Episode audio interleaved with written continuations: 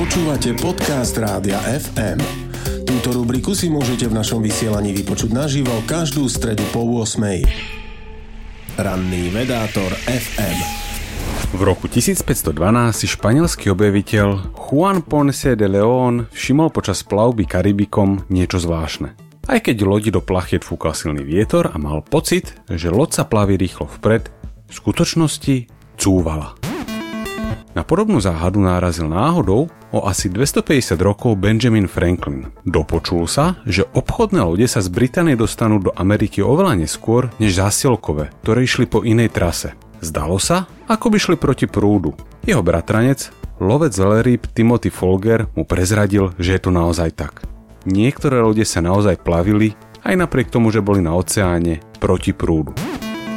Tento prúd dnes voláme golfský a okrem svojej rýchlosti je známy svojou teplotou.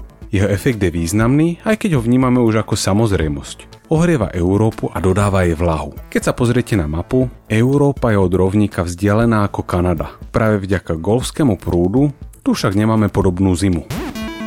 Klimatológovia nás často upozorňujú, že po správnosti by sme nemali hovoriť o globálnom oteplovaní, ale o klimatickej zmene. Zvýšená priemerná teplota na celej planéte totiž môže zdánlivo paradoxne viesť k ochladeniu niektorých oblastí. Golfský prúd je jedným z mnohých možných príkladov. Ohriate grónske ľadovce sa roztopia a studená stekajúca voda ochladí k Európe prúdiacu teplú vodu, a teda dojde k narušeniu teplého golfského prúdu. Donedávna sme si mysleli, že to najbližšie storočie nehrozí. Nedávne štúdie a počítačové simulácie však ukázali, že ak sa nezmenia globálne emisie skleníkových plynov, môže sa prúd tepla do Európy zastaviť už v polovici storočia. Nemám k tomuto nachystaný žiaden veselý záver. Nemali by sme sa však spoliehať na to, že sa simulácie či štúdie mýlia.